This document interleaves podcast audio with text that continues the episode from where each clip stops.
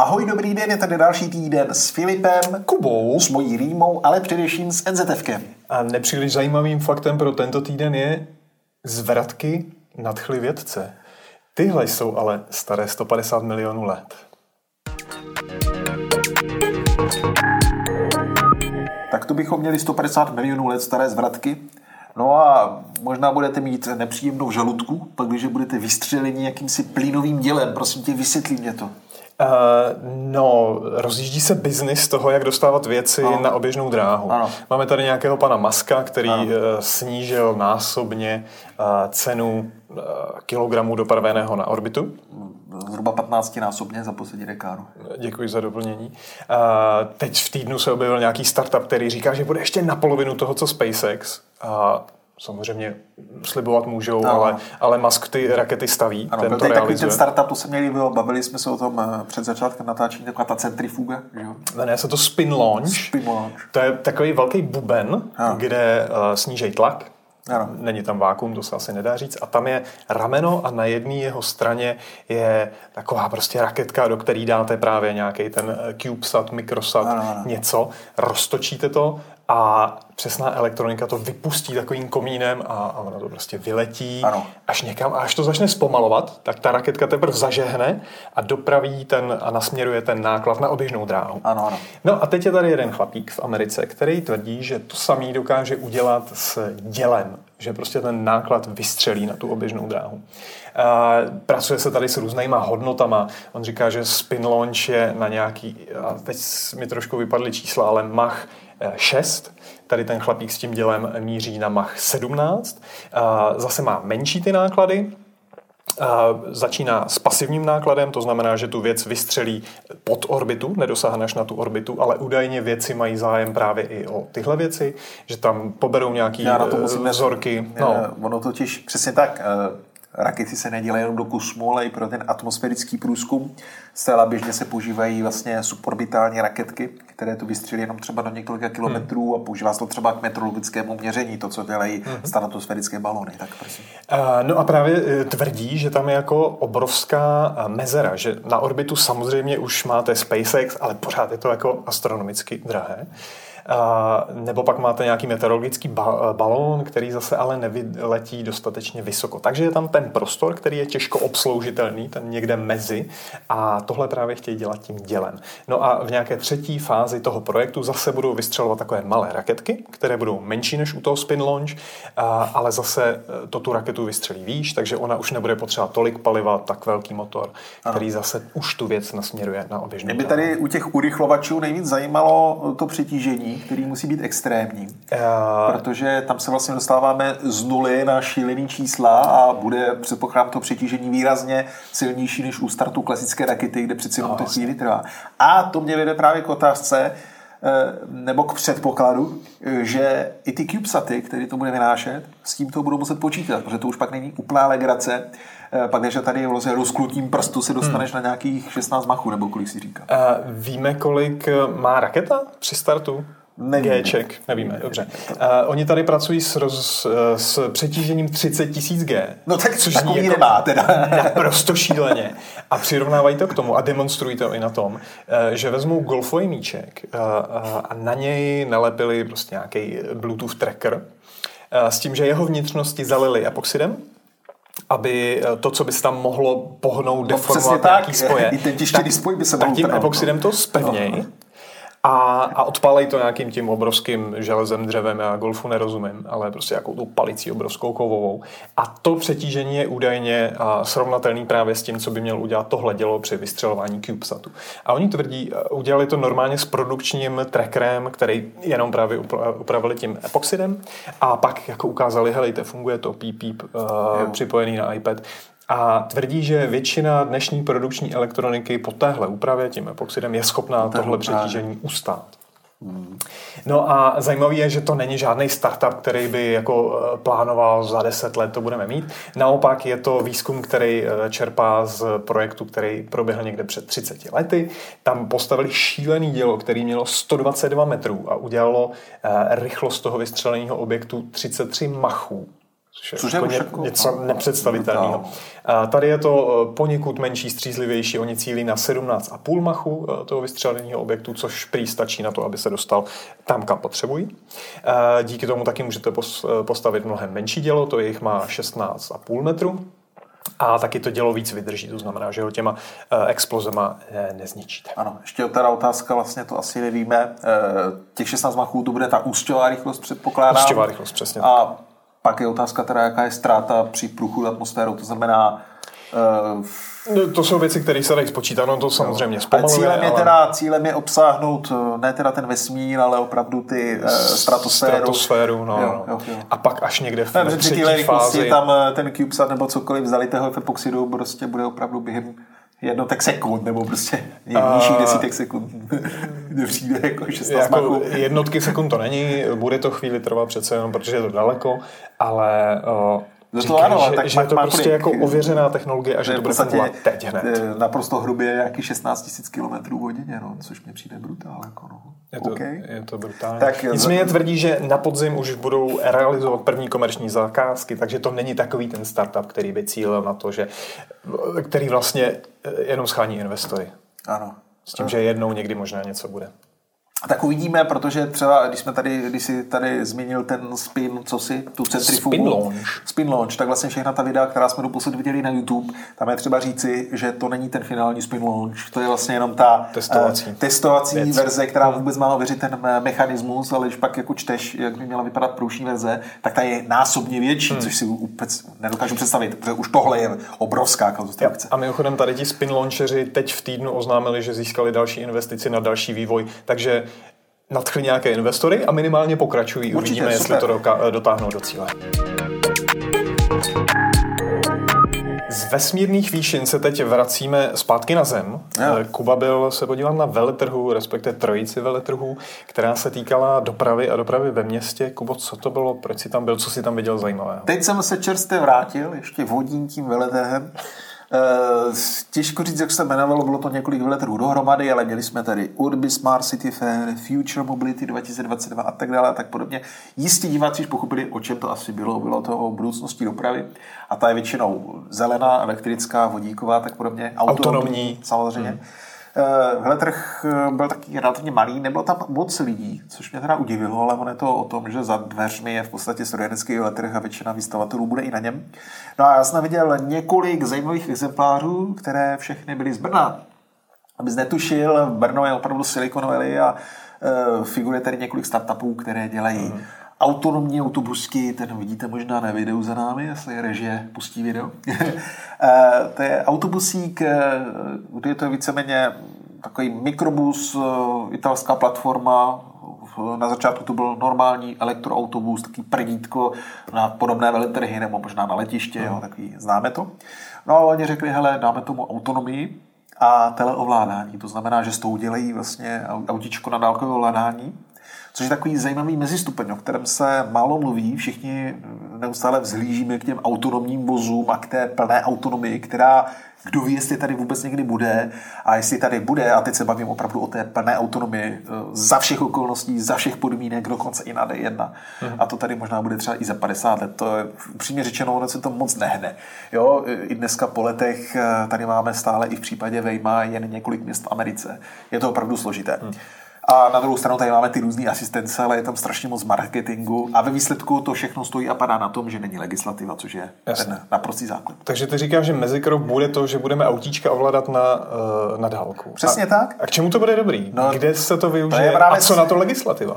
To je, samozřejmě ta legislativa je podobná jako v případě plné autonomie, ale na druhou stranu eh, tady tím řidičem je pilot. A pak, když se dneska bavíme o tom, že tady v horizontu let budeme mít třeba různé nákladní drony, které pilotují lidi a ty drony jedou v tom režimu, že jsou ve vyšší výšce samozřejmě než ty naše rekreační, ale pilotuje člověk a je to v podstatě letoun, ať už zhazuje bomby někde nebo balíčky z e-shopu. Takže v podstatě tady je to schůdnější, ale hlavně ty technologie jsou všechny hotové. Jo, když to udělat eh, autonomního robota, který funguje za všech okolností, je neuvěřitelně čítka. Zatím to prostě neumí nikdo ani to vyjmo. Eh, Já jsem schopný pochopit, že jsme schopni to udělat. No, no, no. Autíčko na dálkový ovládání máme 5G eh, síť, která má už přijatelnou no, latenci, no, takže i s videem. Tomu, to já k tomu ještě řeknu právě, to je strašně zajímavý u, u, u té latence, ale ty se, když se ptáš na tu legislativu, já jsem psal článek, už je to já už ani nevím, jestli to bylo před covidem, za covidu nebo po covidu, ale už je to několik let.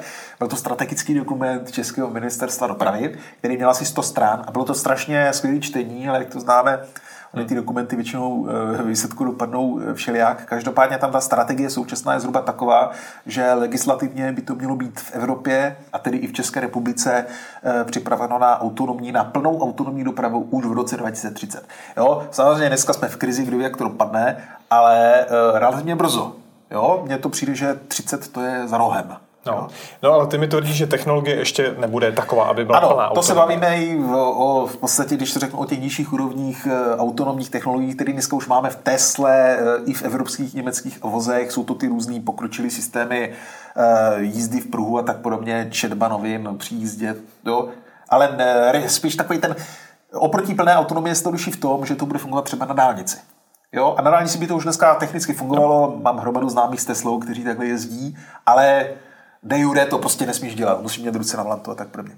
No a tady, ta, tady to teleovládání, které dneska v pilotech různých funguje, třeba ve Vegas, v Las Vegas, je spočívá teda v tom, že to je opravdu autíčko na ovládání. No a na stejném principu funguje právě i tady ten autobus, jak to jsme viděli na videu, který má tu plnou autonomii pomocí lidaru, kamer, ale jako ten fallback, ten backup, když se něco pokazí nebo když jsou nějaké problémy, je opravdu ten operátor, který může být klidně na druhé straně planety a který to autíčko řídí úplně stejně jako autíčko na dálkový ovládání. No a podstata je ta, že když něco řídíš na dálkový ovládání, tak tam samozřejmě musí být velmi nízká latence. Eh, čili při současném LTčku oni s tím autem jedou zhruba do 40. Že tam LTčko umožňuje eh, s tou latencí pracovat eh, zhruba v těchto rychlostech. Nechceš nakřižovat se mít latenci půl sekundy, že mm. byl, byl bys prostě už v tom autobuse naproti. No, ale když to testovali s 5G, tak se opravdu dostali třeba už na 80 km hodině až 100 a už, je to, už, by to byla, už by to bylo dálkové ovládání opravdu v provozní rychlosti. A to je jeden z těch brněnských startupů? Toto je jeden z brněnských startupů, který se jmenuje RoboAuto, jak jinak. No. A testovali to opravdu v Brně na reálném 5G, nebo to bylo někde nějaká kampusová eh, tohle, tohle, bylo, tohle bylo, oni, oni se primárně, ještě to je druhá věc, my dneska, eh, když vidíme tady ty robotické autobusy nebo robotické auta, tak my se těšíme, až to bude jezdit v tom běžném provozu měst. Ale taky, to je všechno středně vzdálená budoucnost. Mnohem dřív to bude v systému offroad, což znamená, což znamená eh, mimo vozovku ve smyslu v různých provozech. Třeba právě na tom výstavišti, kdy sice tam máte komunikaci, ale je to, není to veřejná komunikace, tak tam nemusí platit eh, předpisy. Hmm. Jo? Nebo v nějakém závodě. Čili měli jsme tady další startup, kde je takový, eh, takový, eh, takový dopravník, který, který testují třeba v jedné eh, ostravské chemičce. Takže to je prostě obrovský areál a tam to autíčko jezdí dokola na trase, který má 3 kilometry. Máme tady přístavy, letiště a tak podobně. Takže tenhle, tady se to vlastně ta autonomie, nebo tady ta teleautom, částečná automatika skrze to dálkové ovládání prosadí mnohem dříve. A bude to ten beta test toho, co se dostane do ulic, ale za dalších deset let. Jo, protože, jo, ono jako nacvičit to, nebo e, udělat autonomní vůz, který jezdí v chemici, je prostě jednoduchý. Není protože tolik, ta trasa, tolik těch ta trasa se napřed úplně krásně naplánuje, vytvoří se tam kompletní trojrozměrný model těch komunikací, uh-huh. takže to je bezchybový provoz. Ale udělat, toho, udělat toto stejné jako v podmínkách třeba tady našeho Brna, tam máš prostě o několik řádů více proměných, který žádný počítač současný, současně nedokáže zpracovat, takže proto ani ten Google si to netroufne, jo? ten si to troufá v několika málo městech. No a když narážíš na počítače, tak ty jsi, když jsi přišel, tak jsi byl úplně nadšený z toho, že používají stejnou techniku, eh, s jakou si tady hraješ ve své basti. Ano, to je takový, e, takový to off record trošku, když jsem se nabavil, když pochopili, že tomu trošičku rozumím, tak jsme se bavili možná trošku jinak, než běžní novináři. A je pravda, že otevřeli kapotu, tak uh, řekli, no, tak jsem se ptal, jako co používají za hardware, jestli mají nějaké akcelerátory, protože my o tom stále mluvíme, jo, jakože ten udělá AI akcelerátor a ten udělá GPU akcelerátor a Nvidia má zase něco úplně úžasného. A ono to možná divák může získat dojem, že pak ty firmy to všichni používají, jo. ale je to trošku jinak. Jo. Já když se bavím s kýmkoliv za poslední roky, tak všichni řeknou, že jako palubní počítač používají v podstatě běžný PC. Jo, normálně Intel, AMD, ale normální desktopový kompl, který e, má občas e, různý specifikaci třeba drážního počítače. Říkal si, drážní počítač, v čem to spočívá? No, to je to, že máš prostě počítač, který splňuje různé otřesové normy, tady ty standardy mm. MIL a podobně, ale není, nebo má třeba nějakou redundanci, jo, že když se zhavoruje jeden procesor, je tam druhý a tak podobně, ale jinak je to normální PC, na kterým běží Linux nebo klidně Windows. No, ale přesto tak jsem se ptal, tak máte nějaké akcelátory od NVIDIA? A říkali, no ano, máme, používáme eh, na zpracování obrazů z kamer, eh, z normálních optických kamer, eh, používáme Jets Nano, jestli jste o tom ještě neslyšeli, jsme o tom psali na už několikrát, jsou to v podstatě takový rychlejší Raspberry Pička, je tam výkonnější čip od NVIDIA, ale těch Jetsnů je celá řada a Jets Nano je ten entry level pro ty, pro ty studenty, školáky, nebo kobučíška, maslíře domácí, protože to stojí pár tisíc, je to dostupný. A pak jsou tam prostě uh, vyšší modely, který pak stojí desítky tisíc. Jo? A já si vždycky říkám, ty jo, kdybych tak pracoval, ne, pracuji v téhle firmě, to tady boží, ale tak si jako představuju toho inženýra, který má přístup tady k těmhle heračkám, jo? nebo prostě, když se bavím se studentama z ČVUT, co oni všechno mají a já tak závidím. No a tak si říkám, tak vy máte asi ty vyšší modely, ne? A říkám, ne, ne, ne, my tam máme ty Jetson Nano, úplně ty nejlev, nej, hmm. vlastně nejlevnější a nejnižší. A říkám, no, jak to? Odpověď je prostá. Tady těch Jetson Nano nebo těch Raspberry Píček, jo, toho se e, prodávají mraky. Všichni to mají, všichni na těch školách nebo doma na tom začínali. Čili tyhle destičky mají perfektní dokumentaci, komunitní. A oni řeknou, my jsme samozřejmě zkoušeli výkonnější hardware, ale prostě ta Nvidia k tomu dodala tak tragickou dokumentaci. Hmm. A tím, že ten trh je maličký, jo, protože to už z toho se prodá relativně méně, tak to je, k tomu se nedá nic moc dohledat, takže my všichni jedeme na těch základních jetsnech nano, protože ti inženýři si doma na tom bastlí chytrou domácnost a tak podobně. Mhm. A pak to je normálně i v té špičkové technologii pod tou kapotou toho vozu. No počkej, ale zase to má jako diametrálně odlišný výkon, to jim stačí? Hele, jako ono v pro, s výkonem nakonec problém není, protože hmm. i to je rychlý a oni samozřejmě to používají, oni to nepoužívají pro žádné AI, ale používají to pro e, rychlé zpracování těch videostreamů z těch kamer, e, k čemuž to stačí, ten výkon tady těch destiček, protože prostě mají na to připravený sběrnice pro připojení těch kamer a tak podobně. Ale funguje to, ale spíš to ukazuje ten aspekt, že opravdu nejde jenom o to, že, že někdo představí nějaký výkonný čip, jo, ale eh, jde o to, kolik, kolik lidí ten použije. čip používá a jak strašně mocná je ta komunita, ten komunitní support, protože ti, i ti inženýři tady v těch firmách, těch startupech, to nejsou žádní ufoni, jsou to, jsou to vlastně taky ti domácí kutilové, kteří nikdo je ne, neposadí do autobusu a ten autobus odjede do nějaký super tajný laboratoře NVIDIA, kde jim všechno řeknou prdlajs. Oni prostě pracují se stejnýma informacemi, jako pracují všichni bastlíři doma. Takže pro ně je mnohem snažší opravdu používat tu zdánlivě amatérskou elektroniku. Samozřejmě pokud chceš Tesla nebo Google, tak už máš přístup eh, přece lepší dokumentaci, ale tam, i když jsem se jako s ním bavil, tak taky jako mnohdy experimentuju tady s tou naprosto běžnou elektronikou. Takže mhm. pokud kutíte, baslíte, tak eh, to vás určitě zahřeje na srdci. A otevře vám to dveře. Uh, mluvíš o tom, že to jsou startupy, takže jak daleko mají jejich autonomní nebo tele autíčka do produkce třeba? Uh, Většina právě eh, z toho důvodu, že eh, Česko má strašně, eh, strašně ohromný množství chytrých hlav, třeba tady nás váže, a samozřejmě pak i tyhle inženýry, ale má nedostatek kapitálu, protože prostě nejsme Amerika, tak u nás vznikají spíše startupy, který vyvíjí ten systém. Jo? Takže tady třeba tihle borci, oni vyvíjí systém a ten autobus je jenom prototyp jo, eh, který si třeba zadávají ministerstvo a tak podobně, ale není to vlastně ta cílová platforma. Hmm. Oni vyvíjí systém a ten pak můžou implementovat tomu zákazníkovi, do čeho chtějí. A tím zákazníkem může být ten přístav, to letiště a tak podobně. Mě tam vyjmenovali různé kontrakty, které mají s Němcem a tak dále. Takže v tomhle jsme strašně dobří. Ale samozřejmě my nevyvíjíme uh, ten hardware protože to je jako zbytečný. Pro ně mnohem snaží si koupit prostě jako základní platformu z Itálie nebo z Číny, to je jedno ale pak ji usadí tou svojí technologií a tím svým firmwarem, tím svým softwarem a, tím, a zastřeší to tím systémem třeba toho dálkového ovládání. Takže takhle fungují český startupy. Zatímco já jsem byl na brněnském výstavišti a koukal jsem, jak bude vypadat budoucnost hromadné městské dopravy, tak Filip si tady hrál s nějakou černou hranatou krabicí. Vypadá to jak nějaký starý 8 80. Tohle je prosím vás Atari 2600 A já jsem právě doufal, že Kubo, ty jako historik a, a počítačový vše uměl, že tady začneš chrlit, v čem to bylo revoluční, jsem, jak to bylo boží a tak dále. Já jsem vše uměl a ke všemu jsme měli doma didaktik, což je kopie Commodore, takže... Aha, no to, to je právě jako další Konkurence. E, nicméně, tohle je teda Atari 2600, je to herní konzole, takže není to počítač v pravém slova smyslu a, a vyráběl se v letech 1977 až 91. A teď si představ jako te, ten životní cyklus. Jak dlouho dneska vydrží nový PlayStation, než přijde nová generace? Pokud ti ten PlayStation vůbec dorazí, že? Protože... Jo, nebo tak, no. Uh, ne, samozřejmě byla to jiná doba, a uh, takže ty věci prostě vydržely déle. Nebylo to rychloobrádkové, tak jak mobily, které jsou každý půl roku nový, i když je téměř stejný. Uh, nicméně Atari to byla firma, uh, která uh, se zabývala výrobou herních jak se to, automatů, takových těch beden, i u nás to jezdilo po poutích, já to pamatuju z dětství. A vtip byl ale v tom, že aby tam jste si mohli zahrát, tak se tam museli naházet nějaký mince.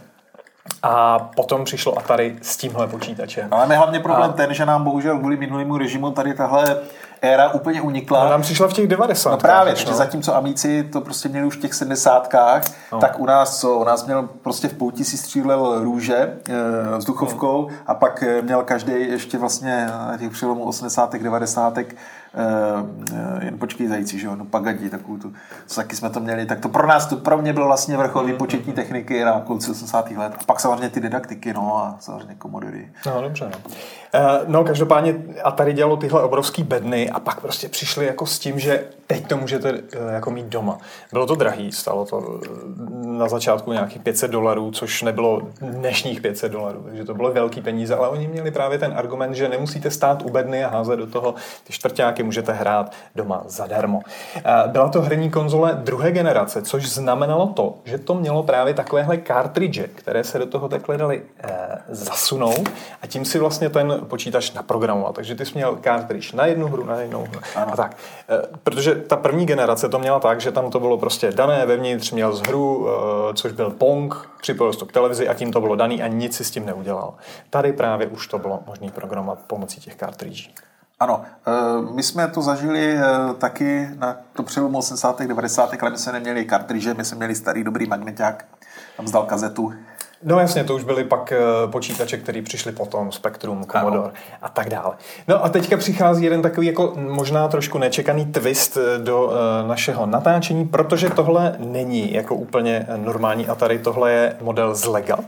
Kuba to zblízka samozřejmě vidí ale nevěděl ještě, co ten model umí. Takže Kubo, prosím tě, překvapení, který jsem ti sliboval, takhle se to otevře. Ne, Kuba byl smutný z toho, že to jako sice vypadá krásně, ale že kromě pohybujícího se joysticku no, to nic nedělá. Ano, když si otevřel tu krabicu, jak to vypadá jak z AliExpressu, jak laciná kopie a vůbec bych v tom hlavně nepoznal to Lego, protože já tady nevidím ty kostičky. Je ono zvenku je to vlastně opáštěný, no, takže to... sem tam je vidět čudlí. No. A jinak to tady jsou pohyblivé páčky a můžeš tam právě strkat ty kartridže. A já se trošku omlouvám, ty kartridže měly být barevné, ale já jsem to dostavil doma last minute, než jsem odjížděl do práce a zapomněl jsem to polepit úžasnými barevnými nálepkami. Ale mám tady pro vás tady ty věci. Jednak vám ukážu krabici, která vypadá takhle. A právě z nich budu číst, jak se jmenují jednotlivé ty hry. Takže si ukážeme uh, Centipede, což bude asi tady ta housenka. Oni k tomu dodávají takovéhle, aby to bylo jako barevné, hezké. Tak uh, to patří prostě k jedné kartridži. Uh, tohle bude pravděpodobně Adventure, nebo to možná pletu. A ještě je tady hra Asteroids, která je stvárněna takovýmhle modílkem. A, takže tohle takhle stvárnilo Lego Eh, tuhle herní konzoli, oni v tom mají historii, protože oni už předtím stvárněli Nintendo Entertainment System a tam bylo vtipný, že, eh, že ten Lego model byl dražší než uh, skutečný. Takže uh, Kuba už tady přemýšlel, kdo by to kupoval a nejinak je k tomu i u toho Atari. Já jsem orientačně koukal na eBay, za kolik se dá uh, tady ta mašina dneska uh, koupit. Čekal jsem, že to bude mít nějakou už sběratelskou historickou hodnotu, uh, že to poroste, ale dá se to koupit. Uh, viděl jsem tam jeden příklad v pěkném, v pěkném stavu za 6 tisíc a tam se Lego docela trefilo, protože tahle stavebnice stojí 6100 korun. Úžasný.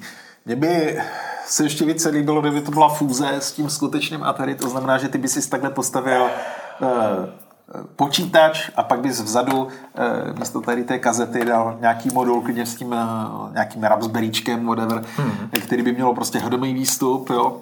A skutečně by si tu hru zahrál v nějakém emulátoru přímo na to. Máme tady dneska u těch 8 bitů emulátory v podstatě na jakoukoliv platformu od mobilu po desktop, uh-huh. takže by to tak že by to byl taky kompletní ten zážitek. Kubo, já myslím, že jsi právě vymyslel eh, další zadání pro tvoji bastlírnu. Můžeme vyhodit tady eh, tu scénku uvnitř, bude tam prostor pro počítač, řekl bych, dostatečný. Eh, fejkový kabel tady můžeš nahradit skutečným kabelem a ano, můžeš, ano, ano. můžeš to jako uvést v život. Je to hezký. No a problém je ten, že já v tomhle směru asi nejsem ten srdcař. Já jsem rád, že éra 8 bitů zmizela a přišly normální počítače, no. který jsou výkonný a můžeš na ní dělat úplně cokoliv. Takže jakože bych, my jsme hráli hry na, tom, na těch zbytech jako na starý Černobyli hmm. Merkuru, hmm. jako úplně nemám potřebu se vracet do téhle minulosti, ale no, v Česku i v Česku samozřejmě je velmi silná komunita tady těch ataristů, kteří tu dnes hrají, takže vůbec se toho nechci dotýkat. Je to samozřejmě srdeční záležitost, naprosto to chápu.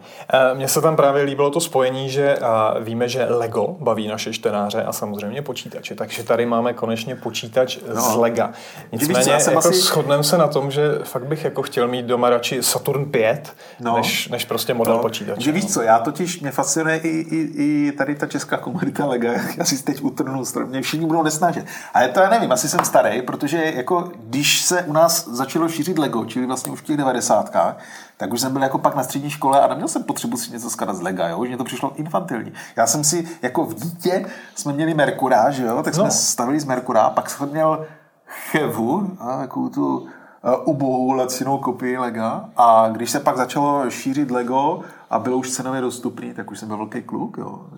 Vidíš, na mě to zapůsobilo. Já jsem Lego neskládal v dětství. Já jsem se s ním potkal, až když začal skládat můj syn. No, tak který mu je teďka deset. Takže tak jsem se dostal k Lego. Takže tatínkově objeví Ale Lego takhle zpětně. Lego zase jede tu strategii, že staví právě takový ty modely, právě jak jsem zmiňoval, Saturn 5. Jo. Mají lunární modul. Měli jsme tady Titanic, staví prostě úžasné věci, které a, a ty když je skládáš, tak vlastně tam i pochopíš, protože to odráží jako ten model. To... Hele, ten Titanic, eh, musím a... říct že ten Titanic byl úplně božský. Ten byl hmm. opravdu, když Ček stál dva metry od něj, tak měl pocit, že to není Lego, ale to opravdu hmm. obrovský model v, v úžasném měřítku Titaniku, takže tam to beru, ale jinak eh, já bych si já jsem sice si neskladal Lego, ale samozřejmě lepil jsem modely letadýlek, takže, uh, takže takový Titanic nebo ten Saturn 5. Já jsem dneska vytisknul na 3 tiskárně, to je ten rozdíl. No. Oh.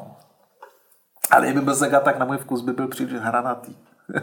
Ale jinak samozřejmě úžasné. Byť tady, eh, člověk musí být velký srdcař. Aby si vystavil. Ale, ale tady, tady. Ten, tady ten for jako je, je dobrý. To je samozřejmě... Ne, já jsem rád, že jsem si to překvapení nechal až na natáčení, no, no, že jsem zatvrzelé. Prosím tě, a ještě mi teda řekni, protože ono eh, fakt takhle zvenčí fakt úplně nepozná, že to je Lego, protože to působí to na nějak monoliticky, nevidím tam ty kostičky, takže jak jste to skládali teda? Uh, nějaký tři večery, Ty abych tady dodal, uh, tak to má 2500 kostek, takže Tohle to, má 2000 kostek, Není jo? to jako úplně z těch nejextrémnějších, největších stavů. Tak to nechápu, kde ty kostky jsou. Fakt to takhle OK, no, tady ze zadu to vypadá jako už klasický Lego, dobře. Tak a musím říct, že oproti tomu, když stavíš třeba nějaký jako velký auto, kde vidíš, že stavíš podvozek a tohle a, a, a to auto se utváří, tak tady jako stavíš prostě jako jeden podklad, druhý podklad a pak to jako buduješ a, a, a až nakonec, když to začneš zakrývat, tak vlastně z toho vyleze ten pár. Takže byla to trošku nuda, musím Ještě mě vysvětlí jednu věc. E, náš milovaný ex-kolega Vláďa, e, deskovkář, e, vždycky povídal, že prostě úplně Magor kupuje z výplatu utratí za deskovky hmm. a měl doma prostě komínky deskovek a vůbec nevěděl, co s tím měl dělat a nakonec hmm. jedinou jeho možností bylo to, že se přestěhoval do Prahy do většího bytu. Hmm. Uh, jak to řeší lidi s tím legem, jo? protože když postavíš prostě tady dvoumetrový Titanic, nebo ty auta nějaký a pak tohle, tak to je tak, aby si jako postavil rodinný barák a pak to měl v nějaký místnosti. Já jako... ti povím, jak eh, to probíhá u nás. Tohle je pučený, takže to je z lega, to patří legu. Aha, to a, a ty naše sety, které máme doma, tak uh, vždycky, když se postaví ten novej, tak ten chvíle jako je v kurzu, s tím se třeba i ty děti hrajou a pak se to prostě jako rozloží a je to v takovém obrovském pytli, který se dá jako rozložit a máš takhle hromadu lega a z toho stavíš něco. Takže vy podle, fakt ty genetické podle, atomy. Už podle fantazie a stavíš si, co no, tě zrovna napadne. Já bych jako v tom filmu samozřejmě vzal ten krágo, sekundový lepidlo, celý to slepil Hmm. Aby to pak mělo eh, navždy ten tvar, který... No dobře, ale tím to zafixuješ a tím to Lego končí no. a není tam prostor pro tu fantazii. No, Takže no, mně se, mně se na Lego líbí právě ta fantazie, kdy to, stavíš jsem... z té hromady. Jo, a já jsem vyrůstal prostě na těch lepených leteckých modelech, takže pro mě je cíl, že to prostě vypadá jak stíhačka. A ne, ne že s tou udělám traktor. Dobře, tolik tady Atari 2600. Ano, každopádně, jestli máte Lego, tak jezděte třeba na Makerfair, který byl teď o víkendu, protože tam kluci z ČVUT postavili hmm. uh, robotický pianko nebo skladač Rubíkový kostky z lega, že? což teda dobrý. No a ještě než se rozloučíme, tak se vrátíme k naší anketce, kterou vypouštíme pravidelně v pondělí. A tentokrát jsme se vás ptali, jestli je pro vás důležitá voděodolnost u mobilního telefonu. A my jsme tady s Kubou e, na slovo zatí, protože já jsem byl na cestách, takže jsem neodpovídal a Kuba neodpovídal, protože k tomu prý neměl co říct. Ano, já se s mobilem nepotápím ani nesprchuji, takže...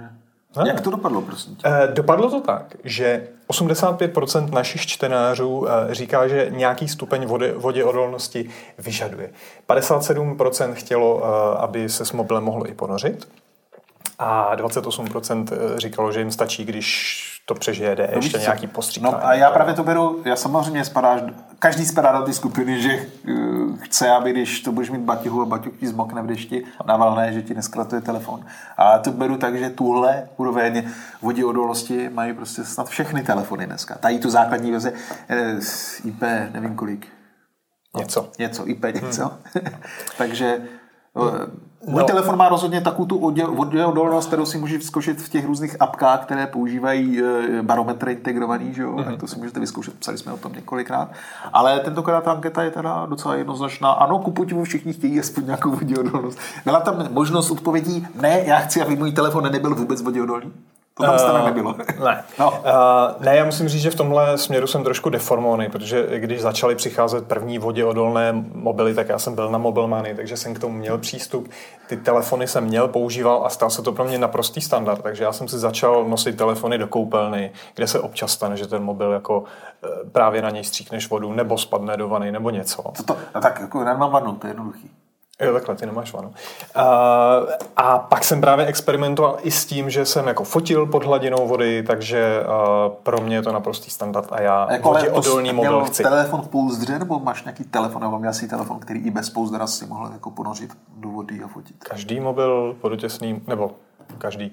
Můžeš jít pod vodu, některý mají dokonce uh, podvodní režim, že tam zapneš, uh, že vlastně odstraní, uh, vyřadíš dotykovou vrstvu, protože ta voda působí zmatek na displeji a pak fotíš jako tlačítkama hlasitosti a fotíš jo. pod vodou. No. To by zajímalo, kolik lidí, kteří si takový telefon koupí nevědomky, tuší, že je takhle podvodní. To já jsem asi nikdy ne, nezjišťoval. Ne, mě to jako baví, je to další rozšíření možností toho telefonu. to jedeš prostě. Netušíš. Uh, nevím. Nevíš. Nepoužíval jsem nikdy Pixel. uh, takže, takže takovéhle téma odolné mobily uh, vás baví a chcete je. Ano, ano. Tak uh, to je super, jeďte na tu dovolenou, foďte pod vodou, pak nám eh, dejte do diskuze odpovědi, kolik telefon zkratoval. Počkej, Kubo vás teď navedl, já musím doplnit důrazně, že pokud to uděláte ve slané vodě, tak je potřeba potom ten mobil opláchnout sladkou, čistou vodou a teprve ano. pak ho jako vysoušet, protože když tam zůstane ta sůl, tak to je velmi špatně mám tomu, pro telefon a mám pro konektor. dvě poznámky. Nějaký uh, eh, HTC rok 2007, už nevím jaký, ale samozřejmě tehdy ještě s Windowsama, jako jedno z těch prvních dotykových, Eh, spadlo mě ve váhu, když jsme tady re, měli redakční posádku s počítačem a sižili jsme váh, tak tam mě spadlo do váhu. Eh, slovenská černá hnědá řeka, omlouvám se. Eh, spadl do půl metru, vytáhli jsme loď, já se až po čtvrtodině jsem zjistil, že nemám telefon, tak jsem ho tam hledal. Mm-hmm. Vytáhl jsem, vysušil, fungoval dál. No a pak druhá věc, Sice možná nemám podvodní telefon, ale konečně by mohl někdo vyrobit telefon, který nebude vypadat jako od ketu, bude prostě normální. A, ale bude to telefon, který ti nevodře písek. Toho se bojí mnohem více než slané vody. Když jsi někde na té písečné pláži, celý den jsi pod slunečníkem, čteš si živě.cz a hmm. přijedeš domů a zjistíš, že máš úplně poškrábaný sklo, protože ten jemný písek, hmm. který ho se vůbec nevšimneš, ti to totálně dodře. Folie a podovolené ji vyměnit. No, a co to sklo? Ty zádička. Takže musíš mít telefon prostě v silikonu. No, nebo v... Ty nemáš jako telefon v pouzdře? Ale já mám pouzdře, já mám telefon v pouzdře, že to je, to je ještě mnohem větší problém, protože pod to pouzdro se ten jemný písek dostane, Tak se to dře to a jako způsobíš ještě větší průšvih. No, takže, takže prosím, vyrobit ne podvodní telefon, ale pro mě protipískový telefon. OK. Uh, požadavek pro výrobce mobilních Já myslím, telefonů. že následují, takže zdravíme do Samsungu a další. A, a, jasně. A to je vše z dnešního týdne. Živě, my vám děkujeme za pozornost. A příští týden zase na viděnou. No, doufejme, že tady někdo bude, protože eh, všichni tady chodí buď v respirátorech, kýchají, nebo mají jako já ucpaný nos. Čili se omlouvám, pane, že to na mě bylo vidět. Aha, a příští stří, uh, středu je vlastně volno, takže my budeme mít trošku problém s natáčením. Což A, vůbec nevadí, protože my točíme ve čtvrtek, ale ale hlavně už to máme přetočené, protože Máme to přetočené. já s Jirkou Kurucem jsem natočil povídání o ohebných telefonech.